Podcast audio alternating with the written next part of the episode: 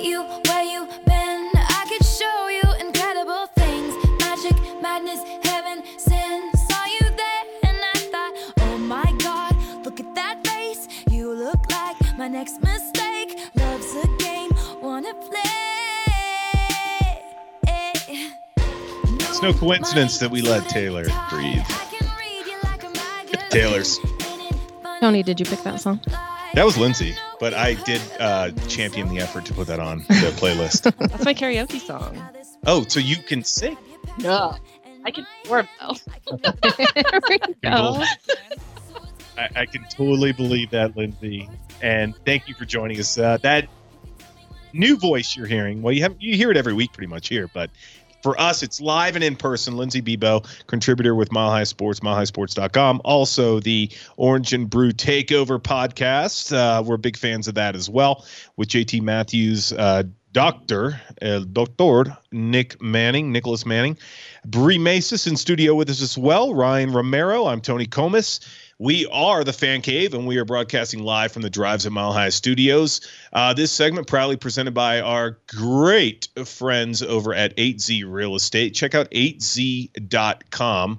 You can't really mess that that domain name up. It's literally 8z dot com and um, I, tell you what felicia is uh, fantastic felicia montoya uh, with 8z uh, customer service everything that they do over there they're one of denver's uh, leading real real estate um, agents companies whatever you're looking for whether buyer or seller they've got uh, a complete finger on the pulse of what's going on in denver for that Speaking of the pulse of uh, Colorado, we're going to check in with our good friend, uh, friend of the show, Kevin Lytle. Kevin from the Colorado, Colo- Coloradoan, Coloradoan.com. All things he's covering, all things CSU.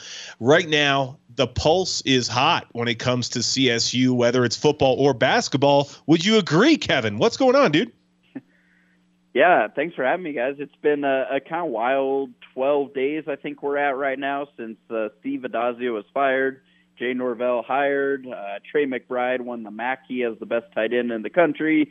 The basketball team is 10 0 and, and ranked for the first time in a long time. So, yeah, I think uh, hot is the right word. I mean, fans are, are buzzing up here. It's, uh, you know, been a good couple weeks for CSU fans. The energy is really good in Fort Collins. So, so yeah, it's been a pretty pretty big turn from you know the end of the season into the football season when fans were were pretty angry and upset about things. So so yeah, uh, riding a high right now.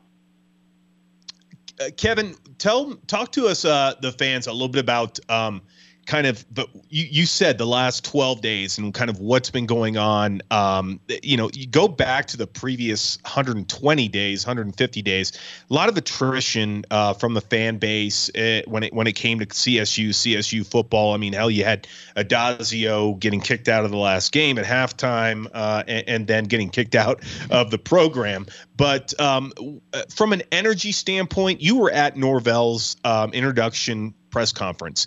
What what is it that stood out to you about Jay Norvell? Um, you know, and, and, being introduced as the CSU the new CSU head coach, and from a philosophy standpoint, what what can can those CSU fans look forward to uh, now that there's been a change um, at the guard for Ram Nation?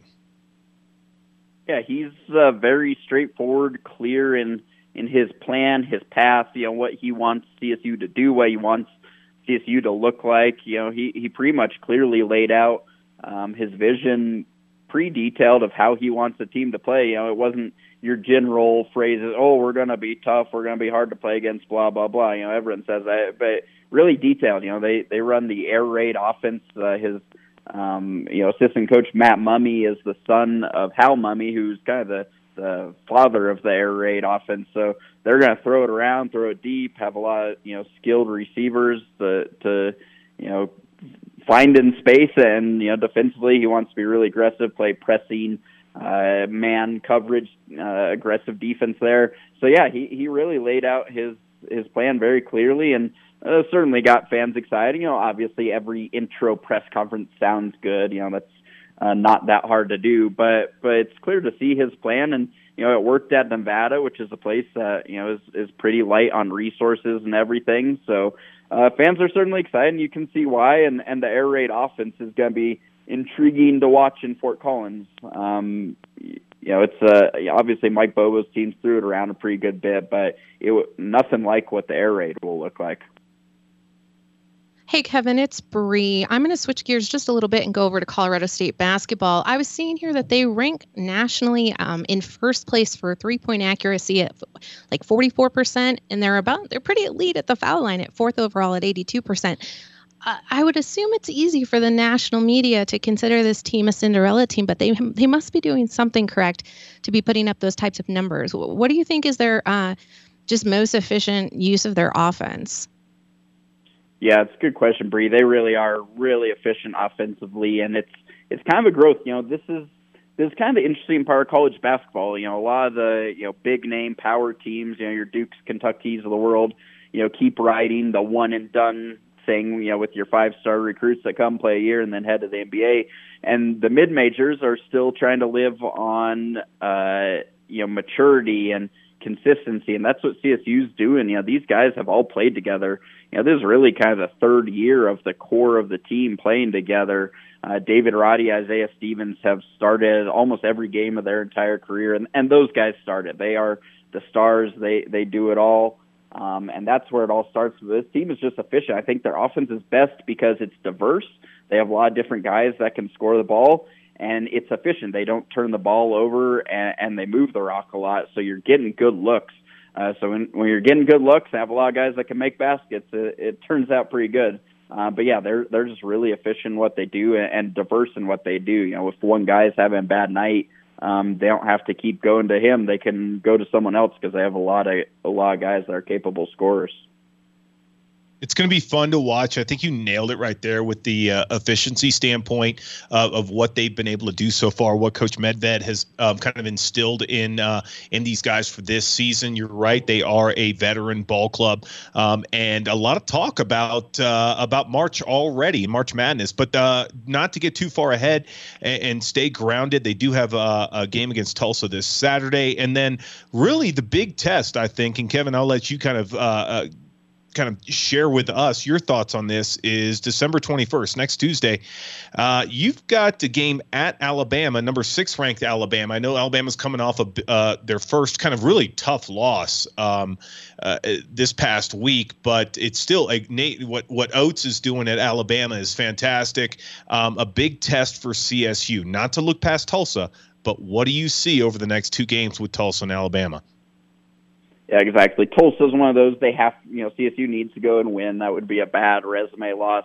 Uh, but if you do that, then you're pretty well set. Um, the the Alabama game is it's one of those good ones in a way of there's there's no big way CSU can lose that. I mean, if you go to, it's not technically at Alabama, it's in Birmingham, not Tuscaloosa, but basically a road game at Alabama. If you go and lose to a top ten team uh, in their state, you know that's not a bad loss by any means. But like you say, it really gives them a chance to test themselves against a team that. I mean, I've watched Alabama several times. They have the athleticism, the talent to, you know, they're a Final Four quality team. Now, who knows if they'll make that run, but they have the quality to do it. So test yourselves there is, I think, really good for the team, and you know, uh, kind of measure where you're at and what you know how you can handle a team of that high quality. So if CSU beats Tulsa, you know their non-conference resume will look you know really nice. You know they have some good wins: St. Mary's, Creighton, Mississippi State, and the Alabama game is one that you know yeah, you don't want to lose by 30, but if you can hang in there, that's you know that that'll be solid, and, and certainly if you can get a win, would be massive. So it's going to be a great testing ground. It'll also be, like I say, technically it's not a road game because it's in Birmingham, not Tuscaloosa, but I'm sure it will be a very hostile pro Alabama crowd. So that'll be the first really kind of road feel that CSU will have had this year. So I think that's another sort of important note as you head into conference play, as especially because CSU starts conference play at New Mexico, which is always tough. Yeah, you, you know you you mentioned you know the the adversity being being able to handle that and and this game against Alabama is what's going to show that. But I want to transition back over to football and uh, but stick with that word adversity because you've got uh, a new head coach there. What we mentioned earlier, Jay Norvell, um, coming over from Nevada and coming in at a really difficult, I guess, a difficult time. I mean, National Signing Day was yesterday. Uh, he obviously didn't have a lot of time to uh, to get out there, meet the recruits, meet who was uh, who was you know committed already to CSU. Have you had a chance to, or um, it, was it was it made uh, clear at the presser of kind of how did Coach Norvell handle that coming in with such short notice with that early signing day period? Yeah, the early signing day makes it really chaotic when coaches are hired because obviously it's always December when you're getting coaching, or almost always when you're getting coaching changes and it's uh, well, frankly, if you just look at a list, it's pretty clear. He, basically went straight into the Nevada well that he had been working. Um, nine, so they signed 22 players. 11 were transfers from other D1 schools, and 11 were high school signings. So of the 11 transfers, nine of them came from Nevada. And then of the high school signings, the majority of them had either committed to Nevada uh, previously, or Norvell had at least recruited them. You know, a guy like uh, Mekhi Fox, a four-star receiver that uh, flipped from UCLA to CSU.